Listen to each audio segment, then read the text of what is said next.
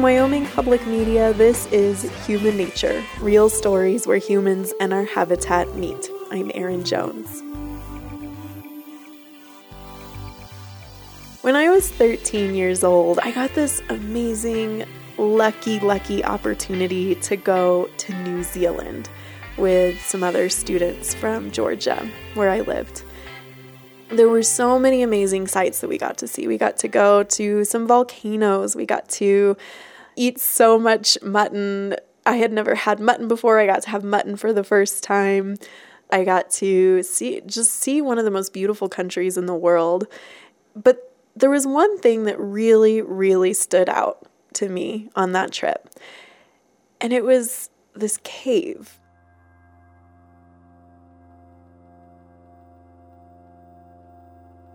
One day, it was a bright blue day, and you know, a bunch of 12, 13 year olds on the bus. We were all rambunctious, we were all full of energy, and the activity for that day was to visit the Waitomo Cave.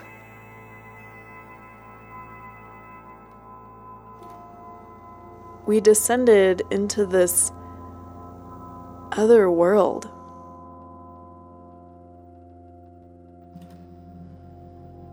There was a subterranean river and a dock, and there were little boats waiting at the dock. We climbed in, and then the boats took us down the subterranean river deeper into the cave. then the cave started to change. Something supernatural was happening because overhead, the ceiling of the cave was made of thousands of dangling blue green stars.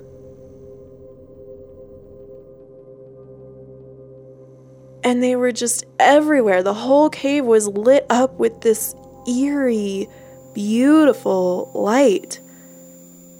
And all of us 13 year olds were just dumbfounded. We were silent. Something spiritual, I think, was happening, certainly for me and probably for all of us.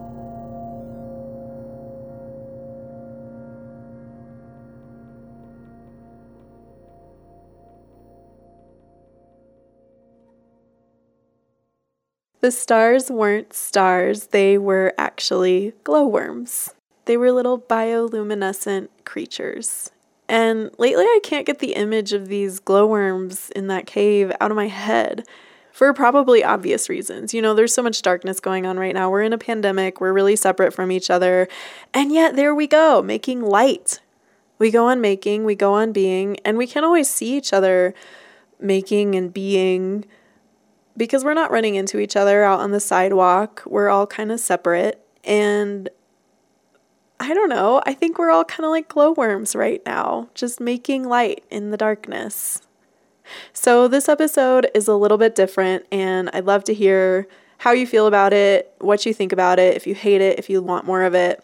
But we wanted to check in with the human nature community and hear about your light. And this time, the question was How has your relationship with nature changed during this pandemic? Hi, good morning. My name is Megan Goodner. I'm a teacher here in Laramie. And when the pandemic happened, school shut down. And for those of us that really thrive on structure and schedule and regularity, that kind of turned my world upside down. So when we went to online school, I started hiking, like pretty much obsessively.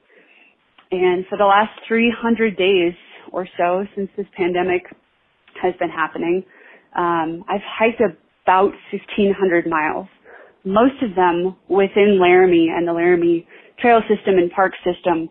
Um, yeah, I'm hiking about an average of five miles a day, sometimes much more. Um, so this story really excites me because for the first time in my life, um, I really got to spend almost endless amounts of time in nature, and it has changed my mental health, uh, my philosophy about life, my overall wellness.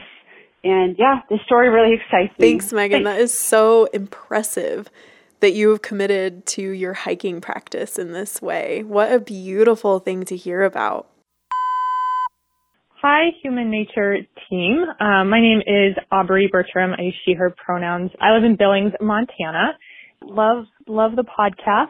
And anyway, so how has my relationship with nature been affected by the pandemic? It's, it's gone through, you know, a couple different phases, like any good relationship, I would say. But when the pandemic first hit in, you know, March, April, and the early part of, of May, I was afraid of of traveling to public lands. Um, I was afraid of like getting in my car and driving an hour or two to a national forest or BLM land um, because of the oh god the risk of like getting in a car accident and needing to go to a hospital and you know exposing myself and others um, through those sorts of interactions. But that being said, I really really loved getting to watch spring unfold in my more urban setting in a way that I haven't been able to appreciate before. Um, because there wasn't as much traffic. It was really quiet and I would, I would spend hours outside, um, just listening to all the different bird calls that I could hear from my front yard. Oh my gosh, Aubrey, same. I set up this bird feeder right outside my window that's right next to my desk where I work from home and I have never been a bird watcher, but there is something subtle and beautiful about just having birds keep you company all day long. I love it.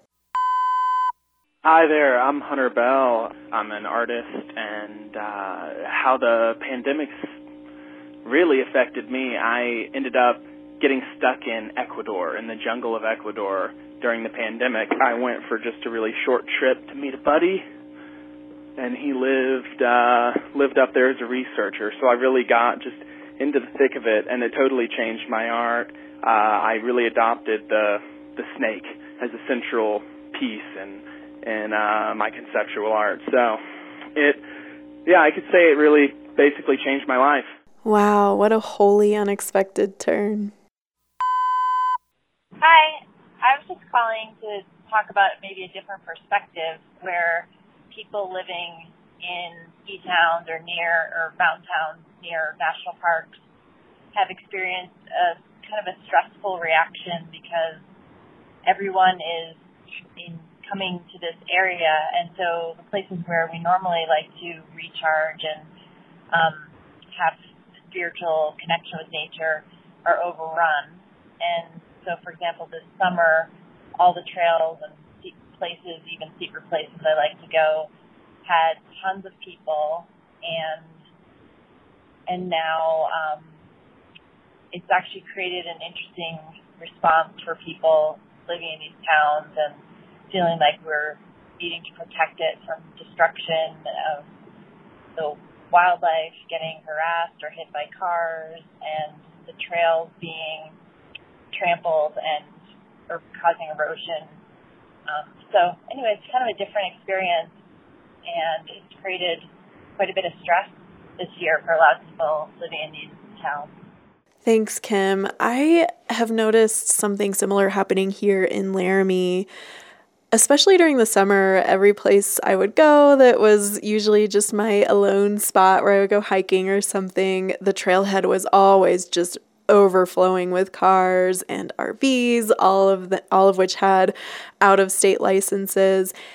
And I feel so complicated about it because on the one hand I felt really cranky that, you know, I didn't have this place that I was used to having to myself to myself. But on the other hand, I think about all these people who don't live near public lands, and maybe this has increased accessibility. Maybe this has increased people who have now some memories and some direct connection to the outdoors that they maybe didn't have before. And maybe that helps with conservation, preservation, and access. I don't think that public lands necessarily have to only belong to the people who are privileged enough to be able to live near them. Thank you so much for for that voicemail. I've been thinking about that issue too. Hi, Human Nature. It's Alec here. Um, I'm in Laramie, Wyoming. And for me, I don't quite know how my personal relationship with um, nature has changed as a result of the pandemic. But when everything first started, I remember just having a lot more time to go out. And uh, I was kind of annoyed by seeing all these other people out. But um, at the same time, I, I was happy to. Um, I was a little bothered that these places where I I don't know, I, I got something from and I enjoyed the solitude and I enjoyed being out in nature and alone, um, seemed crowded. But at the same time, I, um, I'm really happy to actually see people out there enjoying it and getting, in theory, the same thing that I got out of it. Um, I'm not excited that it took a global pandemic to get people outside, but um, I am glad that I've seen more people out enjoying these same places that I've always enjoyed. Um, so yeah, that's to really say about that. Seems to be a common issue on people's minds today. That last voicemail was from Alec Schaefer. He is one of our producers, and it was his idea to do this call out to you, our human nature community, and ask you what's going on with your relationship to nature right now during the pandemic. So let us know what you thought. Do you want more things like this where we reach out to you and hear from you, or do you want less? Just tell us what you think on social media. We're at Human Nature Pod. Next time, we're going to have a more usual human nature episode, and it's a really great story about a man who grew up in a small town in Alaska and had some pretty extraordinary basketball dreams. I'm Erin Jones. Thank you for all of your voicemails and for just being a great community. We really appreciate it. This episode was produced by me with help from Alec Schaefer Anna Rader is our digital producer. Micah Schweitzer is our executive producer. Our theme song is by Caught a Ghost. Human Nature is a production of Wyoming Public Media.